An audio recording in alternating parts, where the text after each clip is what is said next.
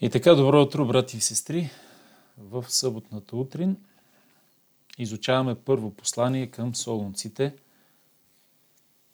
Вече сме към края на писмото на Павел и четем заедно пета глава от 12 до 15 стих.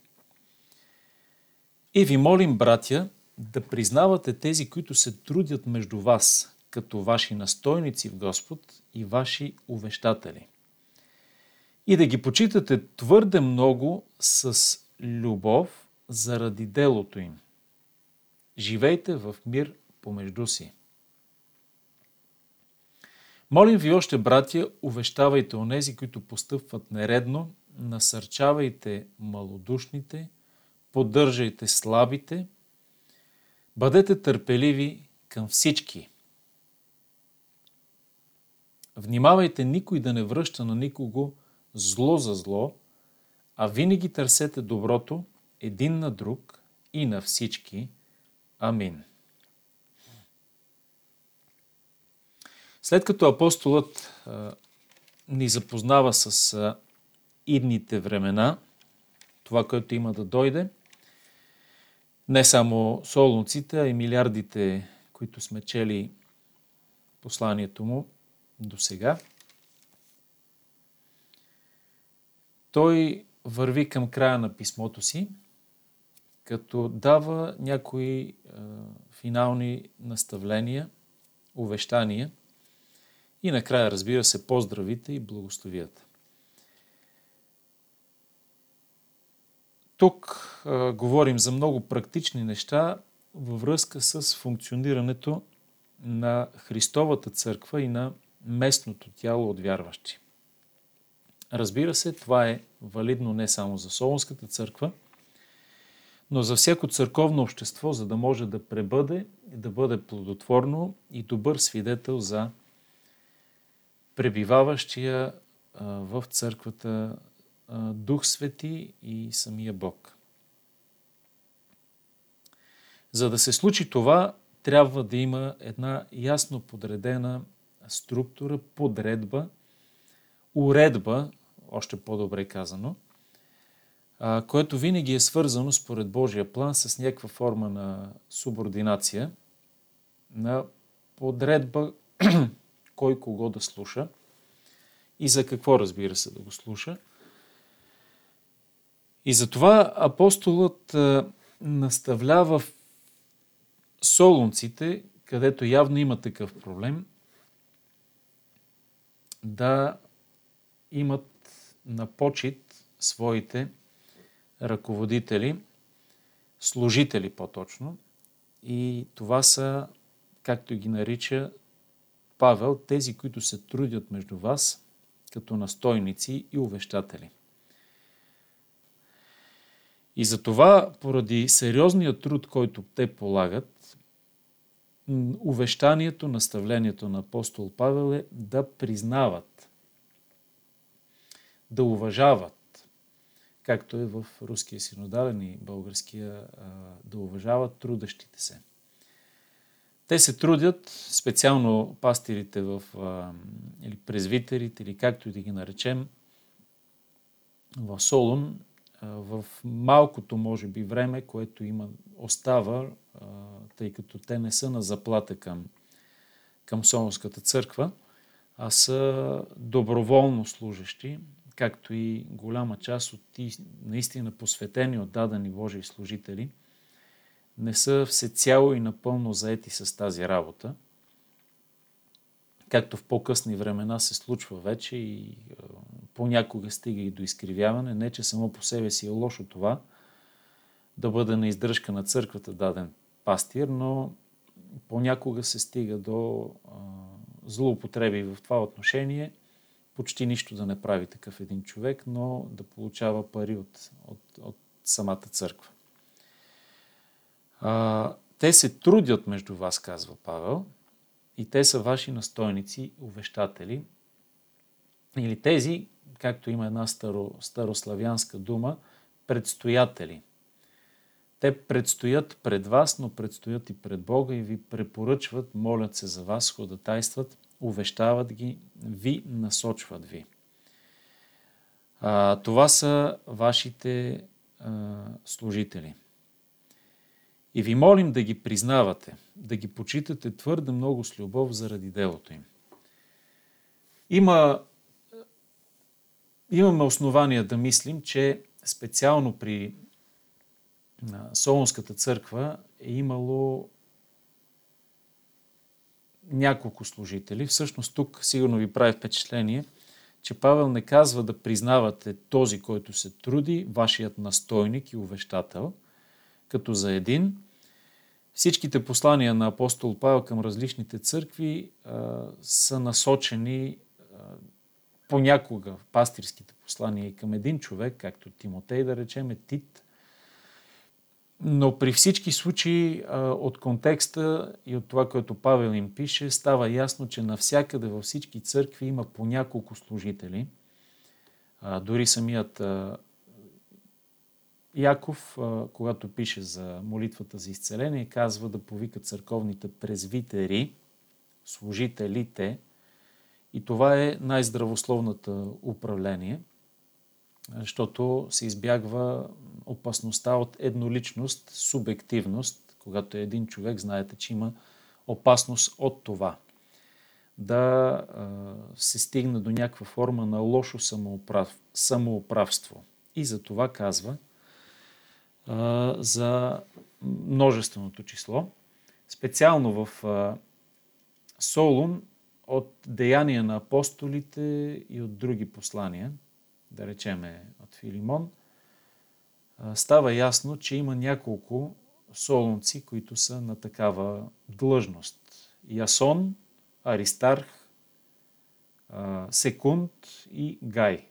Това са служителите, които апостол Павел е оставил там, подготвил ги е, сигурно им е писал и лични писма, за да ги подготвя, да ги донасърчава и да й отговаря вероятно и на въпроси, които те съответно задават към него като към епископ в един смисъл, който а, им служи и който, разбира се, е по-зрял във вярата.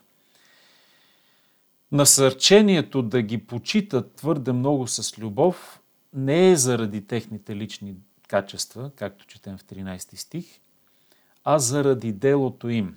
Това е много важна добавка, която може да мине покрай ушите ни, но причината да почиташ твърде много с любов дадения служител и да го слушаш, да признаваш, да уважаваш, е заради делото им. Именно делото, задачата, която извършва даден служител, работник, така го охарактеризира и го издига и го поставя на уважително положение. А задачата, делото – е изключително важна и тя е благовестието. Благовестието, което не е само да се спаси даден човек, но и да бъде изграден, издигнат и доведен до все по-голяма христоподобие. И това дело е никак не е лесно и по тази причина Павел казва, почитайте ги твърде много с любов заради делото им. Същия Павел към евреите казва да слушате, да се покорявате на вашите наставници, за да вършат своето увещание, своето служение с радост, а не с въздишане, защото ако го вършат с въздишане, това е лошо за самите вас. Тук е казано по друг начин любов и почет. Сигурно е имало хора, както четем от 14 стих в Солон, които са живеели безредно, безчинно, неадекватно. И вече тези, които изредихме, Гай, Аристарх, Секунд, са ги увещавали водени от Светия Дух, защото самите, самият Господ ги е поставил, за да бъдат посредници в един смисъл и да са пророци Божии, т.е. да изявяват Словото Божие на всички вярващи в Солон, но част от тези вярващи не са ги почитали, не са ги признавали, не са ги уважавали и оттам не са били вразумени.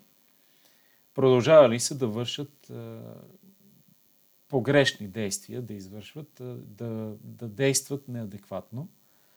И затова Павел казва на цялата църква, слушайте тези хора, защото те са поставени от самия Бог. Живейте в мир помежду си е свързано и с това, което казва апостол Павел. А, като се има предвид тук този мир да не бъде нарушаван от разногласия, излишни, безсмислени, ненужни разправи, които много често са в резултат на това, че по-немъдрите не слушат по-мъдрите, които наистина а, съветват, насърчават, наставляват а, даден казус, даден проблем да се реши по определен начин. Разправиите в църквите са едно лошо, много лошо свидетелство и за външните, а и нарушават хармонията, единодушието между вярващите, което е сериозен проблем. Не само при солниците го имало, има го във всички църкви до ден днешен и винаги ще се намери някой вреден, ако не вреден от дявола, то поне използван от, от демоничните сили, за да се наруши хармонията в църквата дълго, безметежно съществувание на една църква без нарушаване на мира е, е дори невъзможно, защото не сме на небето все още. Но Господ казва, доколкото зависи от вас, живейте в мир с всички. Тоест, направете всичко по силите си да живеете в мир помежду си. Дори с цената на взаимни отстъпки, които са пък абсолютно задължителни – ако искаме да живеем в мир с хората. Няма как винаги да искаме своето си и да сме в мир с другите. Отстъпки, компромиси, разумни, разбира се, които не а, са в ущърп на а, библейските духовните истини. 14 стих вече е насочен а, към всички и към служители и към всички други – как да се отнасят един към друг. Като разбира се, преди всичко тази задача е възложена на служителите. Да увещават, които постъпват нередно, да насърчават малодушните, да поддържат слабите и да бъдат търпеливи към всички. Този стих е много ценен, наситен с дълбоки духовни истини и това е, нека да го разгледаме няколко части, да увещаваме тези, които постъпват нередно. А, нередно се има предвид а,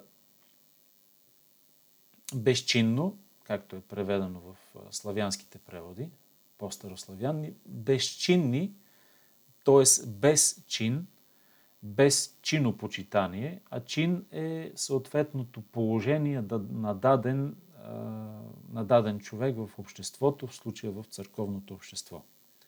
Хора, които постъпват безчинно или нередно, т.е. нередно, т.е. нарушават реда.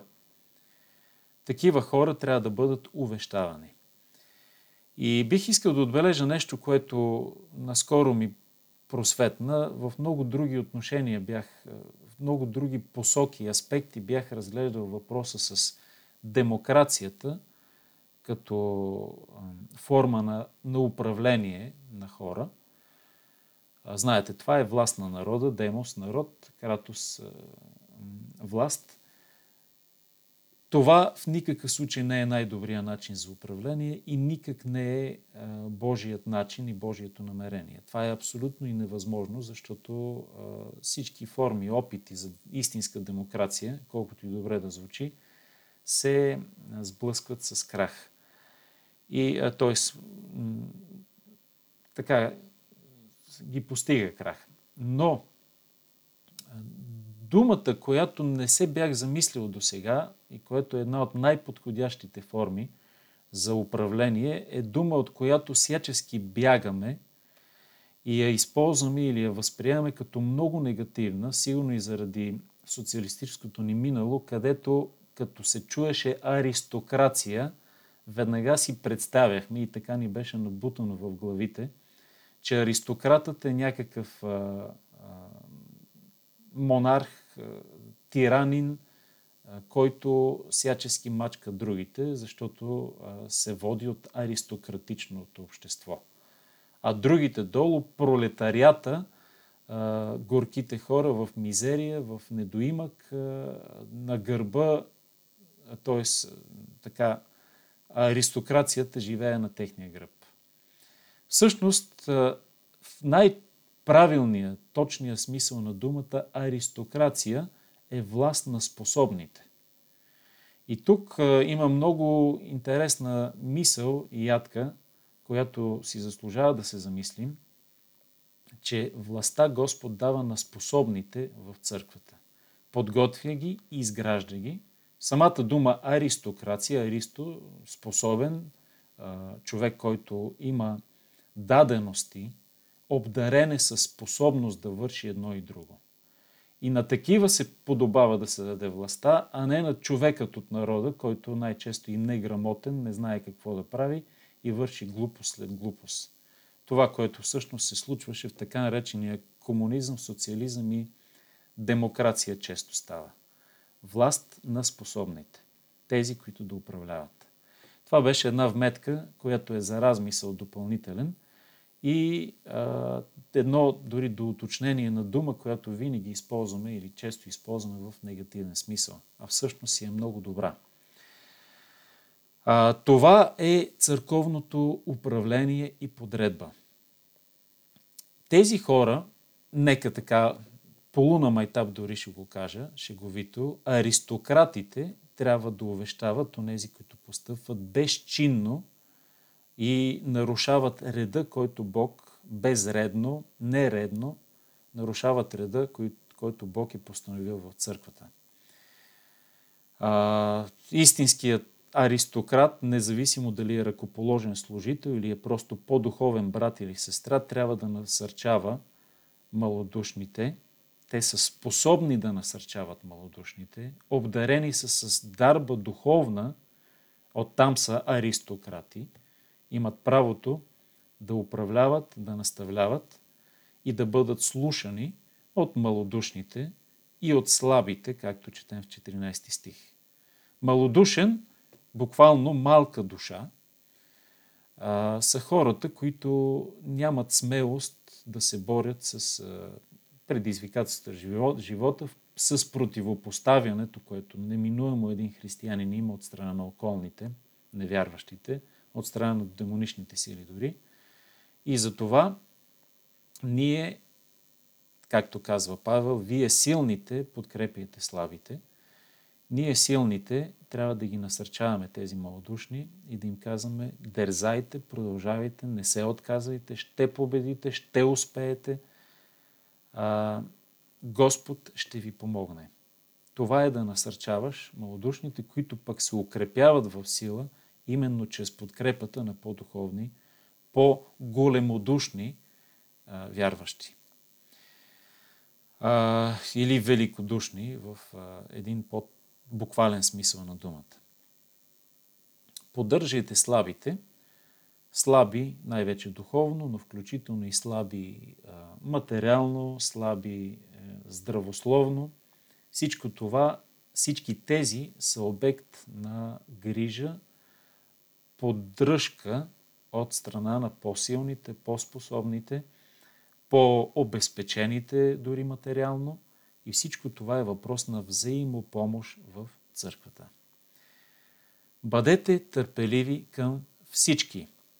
Бъдете търпеливи към всички, защото целият този процес, до сега за който говорихме, е свързан с великодушно търпение и претърпяване на недостатъците и грешките на другите. Много често, както вече казах, се изискват компромиси, за да може да се да функционира правилно едно земно общество, каквото и да е то. И това е свързано с търпение. Да чакаш, да се надяваш, да се молиш, а не да нападаш или да чакаш, да, или да бързаш да си, както 15 стих казва, отмъщаваш, а търпеливо и великодушно да търсиш доброто един на друг. един други му и, и на всички. 15 стих, с който завършваме за днес, казва Внимавайте никой да не връща на никого зло за зло, а винаги търсете доброто един на друг и на всички. То е пряко свързано с търпението и аз винаги се замислям, когато трябва да вземам решение как да постъпя, търпеливо или нетърпеливо спрямо някого, се замислям за огромното търпение, което Бог а, проявява към мен. Би следвало много често, буквално и моментално да ме перне през ръцете, образно казано, когато върша едно или друго, против Неговата воля и закони, но в по-голямата част от случаите той търпеливо стои, чака и търси други начини да ме вразуми. По същия начин и ние сме насърчени да правим. Да не връщаме на никого зло за зло, да не си отмъщаваме, да не търсим мъст и а, справедливост, а да търсим доброто един на друг, преди всичко доброто на другия, дори в ущърп на собствените ни интереси. Това е а, във връзка и с закачливото, но много вярно твърдение, което дори бих казал ми е мото, и с това ще завършим за днес, в което ни се казва никога не търси от Бога справедливост, за да не си я получиш. Тъй като ако почне Господ да съди, това е във връзка с отмъщението, ще трябва да почне от тебе и при положение, че ти не проявяваш милост, търпение, снисхождение, така и Господ със същата мярка ще се отнесе с тебе. А спре ли Господ да е милостив, търпелив и снисходителен към теб самия, наистина бедна ни е фантазията, какво ни очаква. Затова винаги търсете доброто на другия и не връщай зло за зло. Нека Бог да ни благослови малко по-дълго днес, тъй като имахме 5-7 минути а, прекъсване. Благодат и мир да ни се умножи и днес, чрез изпълнението на всички тези наставления, много практични, много ценни и които водят до чудесни резултати. Това е изпитана рецепта във всяка здрава църква. Благословен ден!